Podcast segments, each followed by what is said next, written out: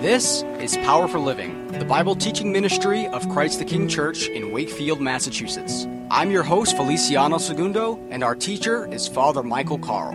So get out your Bibles and let's get started.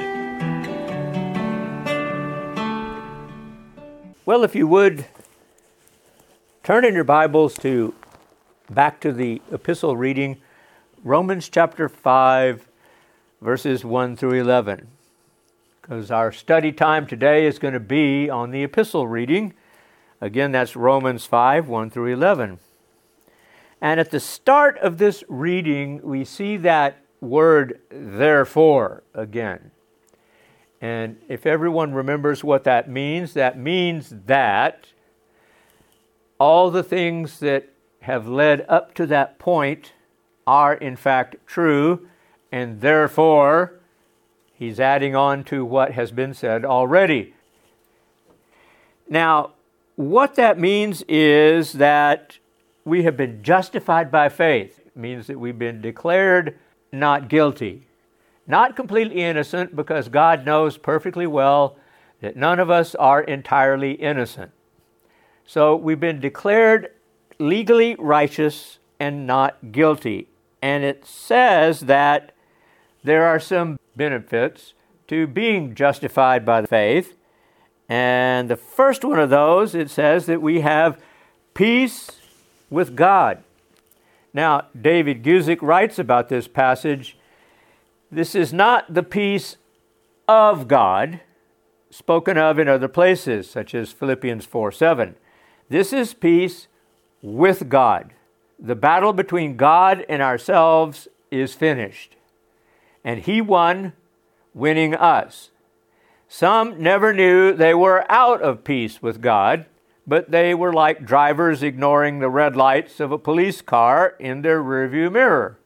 They keep speeding on, and they are in trouble even if they don't know it. Of course, I have a feeling, I'm wondering why anybody or how anybody can ignore the flashing lights in your rearview mirror. But some people, I guess, are that hard hearted and will ignore it anyway. And so it will soon catch up to them. Now, it continues, this peace can only come through our Lord Jesus Christ. He and his work is our entire ground for peace. In fact, Jesus is our peace. Remember that the Bible doesn't say we have peace with the devil, peace with the world, peace with the flesh, or peace with sin. Life is still a battle for the Christian, but it is no longer a battle against God. It is fighting for Him. Some Christians are tempted to believe the battle against God was almost a better place to be, and that is a dangerous, and if you will, and he says this in the passage here, it's a damnable lie. And I am delighted to find that sin stings you and that you hate it. The more hatred of sin, the better. A sin hating soul is a God living soul. If sin never distresses you, then God has never favored you. And that's a quote from good old Charles Spurgeon. Now, so we have peace with God. Now, Paul continues and he adds to that that through him we also have access by faith into this grace in which we stand. And what this means is a legal term. It means we have legal standing. And what that means legally is if you've ever watched it on the news or whatever and heard anything about a court case or a judicial proceeding, people who bring lawsuits against someone have to have standing to be able to bring that suit. They have to be an aggrieved party. So, what this means here is that now in Christ we have standing. We have been justified and we are now in the right place at the right time because of Christ. We rejoice in hope of the glory of God. And not only that, Paul adds, but we glory in tribulations Say what? We glory in tribulations. Yeah, and what that means is we need to keep our eyes on Christ because Spurgeon writes about this Brother, beware of the smooth places on your life's journey. If your pathway is rough, thank God for it. If God always rocked us in the cradle of prosperity, if we were always bobbed on the knees of fortune, if there were never clouds in the sky, if there were no bitter drops in the wine of this life, we would become intoxicated with pleasure and we would think that we were standing strong in the faith. But in reality, we may very well be more like the man who's asleep upon the mast of the ship, each moment in jeopardy of falling. So therefore, we bless God for our afflictions too, and we thank Him for our changes. We extol His name for losses of property, for we feel that if He had not disciplined us in this way, we might have become secure in ourselves. Continued worldly prosperity is a fiery trial, indeed. Thank God for your afflictions. They may seem severe, but they are sent in His great mercy. We may not believe that at the time, but think about it. If you never have any hardship or any difficulty, how do you know that God is able to help you in through those things? If you never have a hard time, we don't know what God can do to get us through the hard time. So we read those passages in Scripture that say He'll see us through a hard time, and we'll say, Yeah, well, that's nice because we've never had Him deliver us from something. But when we can see Him work, when we see His hand in every situation, bringing us through, then we can know that God is indeed able to see us through any hardship or any difficulty and to take care of us in those times when we need it. And all of those tribulations produce perseverance. Yep, it means it helps teach us to hang in there and keep going, not to give up. But you stand there and you know that He can do it. So we have that perseverance, and perseverance builds character. So if you learn to hang tough and you learn to faithfully abide in Christ during those difficult times, it will actually improve your character. And that means to have character, not be one. There's a difference between those two. Now, then we have hope. Hope? How? Because we've had our eyes and minds crafted by the Lord through all these circumstances, and it builds it upon us this sense of optimism that no matter what we're going through, it's going to work out and we're going to come out ahead at the end, or we're going to come out better than we were on the other side. So we have that hope because we have that confidence of peace.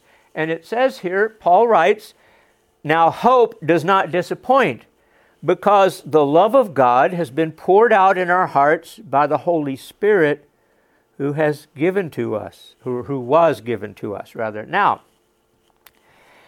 for when we were still without strength, this is verse 6, in due time Christ died for the ungodly in due time. What does that mean? It means at just the right time. In Galatians 4, Paul writes, When the fullness of time had come, God sent forth his Son.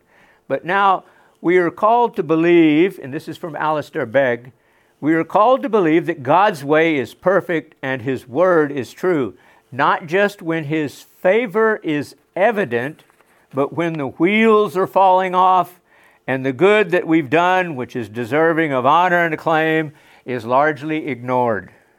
Do you believe that? Remember that even God's ultimate plan of salvation did not require hurry. For while we were still weak at the right time, Christ died for the ungodly. God's ways are perfect and his timing is impeccable. You know, know what impeccable means, right? Means absolutely perfect. And so his timing is impeccable.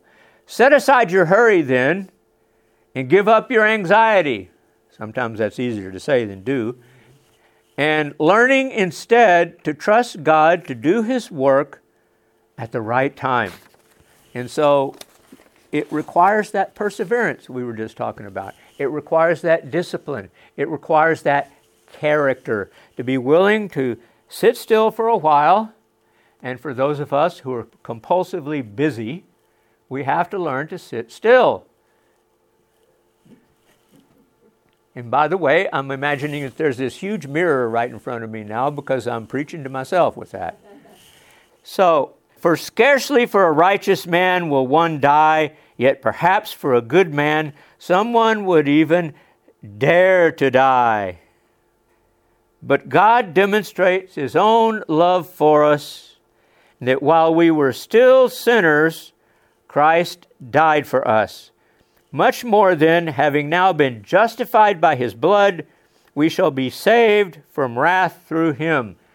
For if when we were enemies we were reconciled to God through the death of his Son, much more, having been reconciled, we shall be saved by his life. And not only that, but we also rejoice in God through our Lord Jesus Christ, through whom we have now received the reconciliation. And so, what this passage here, these last verses say, is that God's love for us is steady, it's stable, and He loved us even before we were His because He sent Christ to die for us. And He died for us roughly 2,000 years ago, right? But at the time He was God the Father knew that we were all going to come along. And so before we were even born, Christ died for us. And so that sacrifice on the cross a couple of thousand years ago is good for us too, because he died and he did it at exactly the right time. And so we're wondering wait a minute, does God really love us? Because of the number of times he's sending deliverers and then sending his own son to reconcile us to Himself. That's love. That's persistence. You know, I don't know how many people would be willing or able to persevere in a relationship if the person you were trying to have a relationship with kept avoiding you. Isn't that kind of silly? Mm. But that's us. And so God's love for us never stops. And he never stops. We do that song, He never stops working, He never stops working, because God's love for us is real.